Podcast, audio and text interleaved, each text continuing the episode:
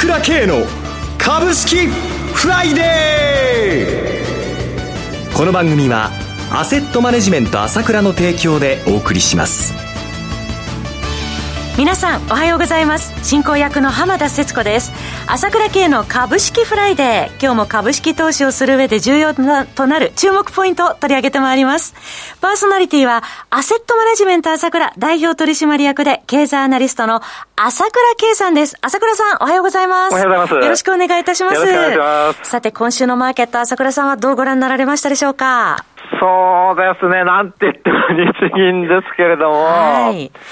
えーまあ、正直、あれ聞いたときは、私はもう本当びっくりしましたね。まあ、多くの人は、まあ、現状維持っていうふうに予想してたんで、まあ、多くの人は、まあ、その通りなのかなっていうふうに受け止めたんでしょうけども、は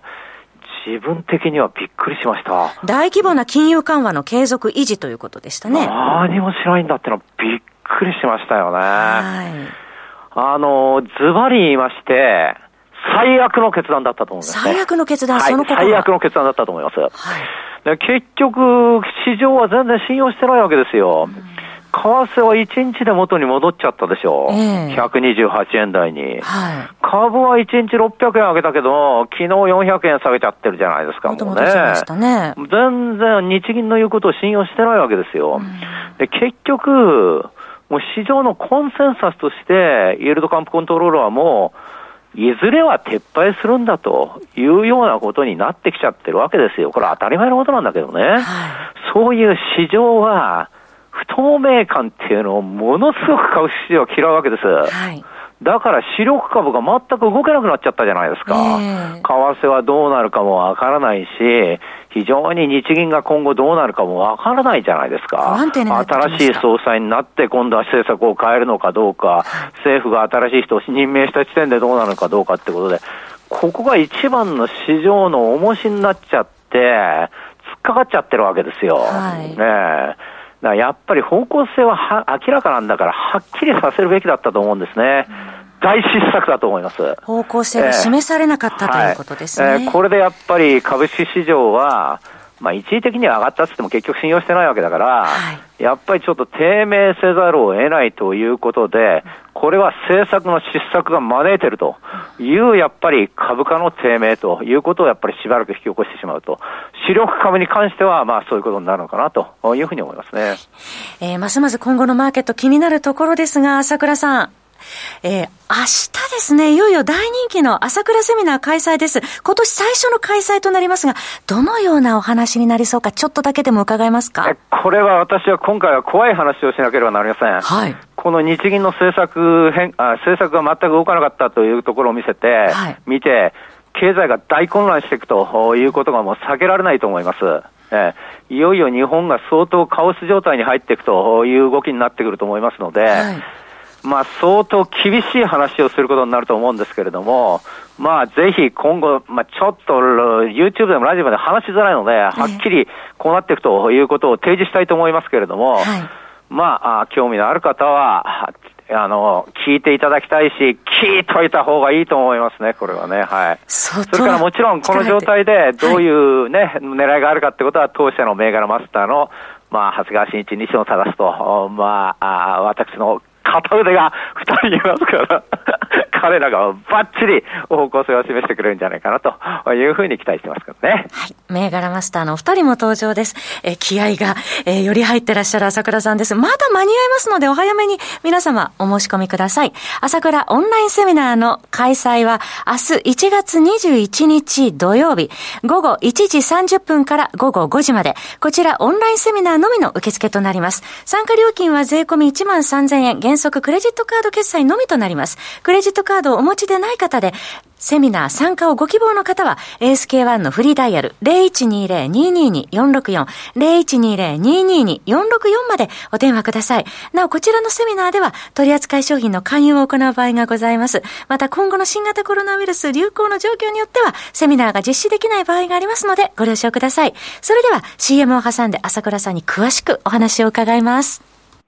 鋭い分析力で注目、経済予測のプロ、朝倉慶。日々のマーケット情勢や株式情報、個別銘柄の解説を朝倉本人とスタッフが平日16時、メールで約10分の動画を無料で配信中。株の判断に迷ったら朝倉経営。詳しくはアセットマネジメント朝倉のウェブサイトへ。本日の市況解説無料メールマガジンにご登録ください。アセットマネジメント朝倉は、証券取引、金銭、有価証券の予託、貸付行為は行っておりません。また、情報提供する金融商品の取引では、相場変動などにより損失を生じる恐れがあります。取引説明書、契約締結前交付書面などを十分にお読みいただき、ご理解の上お取引ください。金融商品仲介業者登録関東財務局長金中第605号。さて、ここからは朝倉さんに日米の株式市場の見通しについて伺っていきたいと思います。朝倉さんお願いいたします。そうですね。まあ、ここに来てね、やっぱりあの、日本は日銀の問題があったんで、冴えなかったんですけれども、えー、まあ、欧米の市場は非常に活況でね、どんどんどんどん上がってきてましたよね。はい、だけども、ちょっ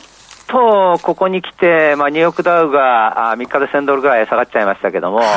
少し、まあ、調整緩和調整、えー、機運に来てるかなというような感じでは見てますよね。はい。えー、景気悪化とインフレ鈍化の意識がまたちょっと進んでいるところがありまそうなんですね。要するに、こう、前から、そのいわゆる悪いニュースはいいニュースということで、えー、まあ、金利低下になるからということで、結構いろんなことが起きても、それを、まあ、あ金利低下期待と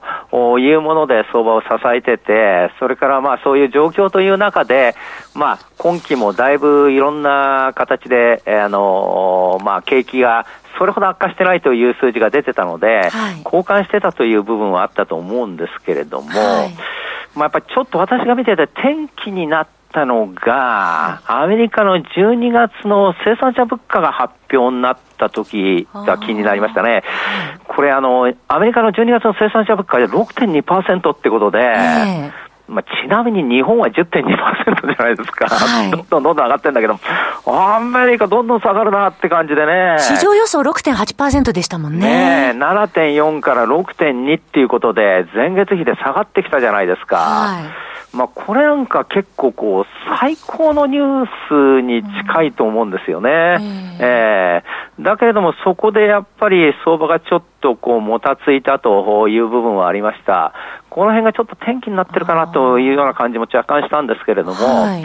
それから12月の小売売上高がね、やっぱりこう、非常に悪いですよね。2ヶ月連続の減少でしたもんね。そうです。やっぱりそれで、あの、本当は、あの、もう、ものすごく伸びなきゃダメなんですよ。インフレなんだからね。えー、値段が上がってる分伸びて当たり前ですから、はい全然届かないわけじゃないですか。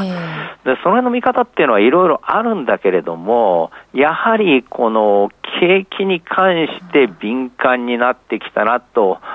いうことがやっぱり、えー、相場の中で、その決算も出てきましたけどね、ゴルマサックスなんかも、相当わ、まあ、よす、まあ、わ、相当な利益を出してるなと私から見ると思うんですけれども、はい、予想に届いてないということで売られたんですけれども、はい、まあちょっと少しまあ気分よくどんどんどんどん上げてきたんで、ちょっと調整機運になってるかなっていうのは米国株だと思いますよね。景気の悪化が個人消費のデータなどでもはっきり出てきているっていうのがアメリカですね。すねまあでもここまでずいぶん上げたから、少し調整してもいいんじゃないですかというようなところじゃないですかね、アメリカ株。まあ、まあ、あの欧州株もですね。日本株いかがでしょうか？日本株は先ほど言いましたように、日銀がまあ、いわゆる最悪の決断をした形になりましたので、はい、やっぱりしばらく重たいということは、これはやむを得ないと思うんですよね。はい、もうこれは動けないと思うんですよね。ただ、やっぱり私が見てて、あの、昨日の段階で、一番ちょっと気になったのが、はいマザーズのっていうか、その新興市場人気銘柄のエニエニーカラーが売り出しをするっていうので、えー、これでやっぱりこの人気株がまたかっていうことで、急落したんで、はい、まあ、この日銀のこともあり、こういうこともあって、ちょっときつい展開かなと思ってたんですけれども、はい非常に好調に他の株を見ると切り返してきましたよね。えー、あの、中小型株は切り返してきてますよね。はい、それから人気銘柄が崩れなかったですよね。はい、そういうのを見ると、えー、個人投資家が好きなあ中小型株っていうのは、まあいろいろこの日銀の政策の中で不透明感はあるんだけれども、ちょっとこれ、潮目が変わってきてる可能性があるなと思いました。先ほど、アメリカで生産者物価でいいのが出たのに上がらなかったっていうのとは逆で、はい、日銀がこういうふうになっちゃって、不透明感が出ちゃって、株価が下がったんだけれども、はい。中小型は悪材料も出たんだけれども、盛り返したというところはね、やっぱりちょっと変わってきたんじゃないかなと思うんですよね。はい、で、逆にこういうふうにですね、不透明感が出てきて、まあ、とにかく為替が分かりませんから、えー、業績の先行きというのもちょっと見えづらいわけですよ。はい、そうするとどうしても主力株が動きづらいという中にあって、やっぱりこれ、ちょっと日銀トレードをだいぶ気にしてたところがあったと思うんですけど、これが通過したという、それだけでやっぱりちょっと個人の投資家は動きやすくなってきたかなというふうに思って見てます。うんはい、そう見ると、この、この直近のその人気銘柄の強い動きっていうのは、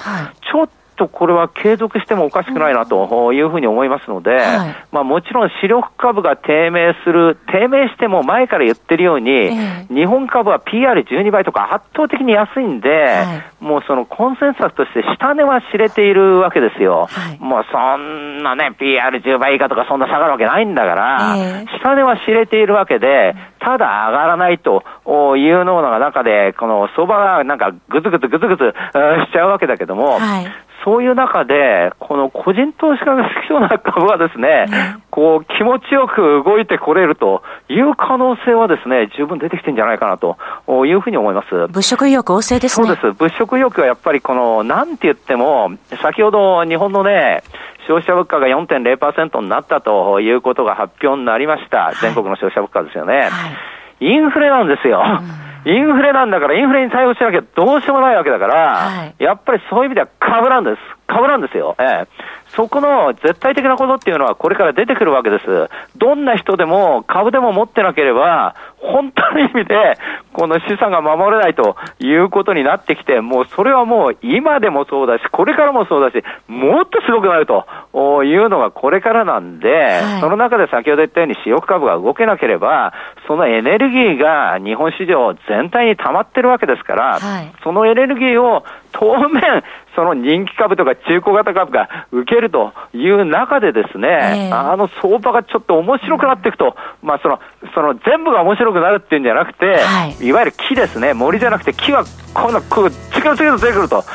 いうような可能性というのは十分あると思いますので、はい、まあ日銀はこういうことで、もう本当に失望ですけれども、だけれども、まあ相場自体は悪くないというふうに見ていいんじゃないですかね。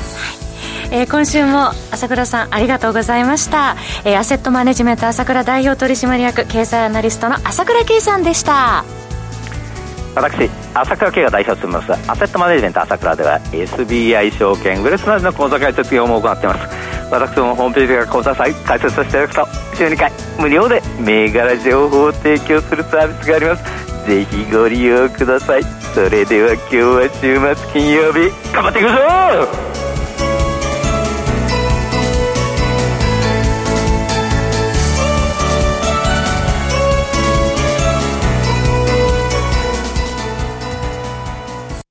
この番組はアセットマネジメント朝倉の提供でお送りしました。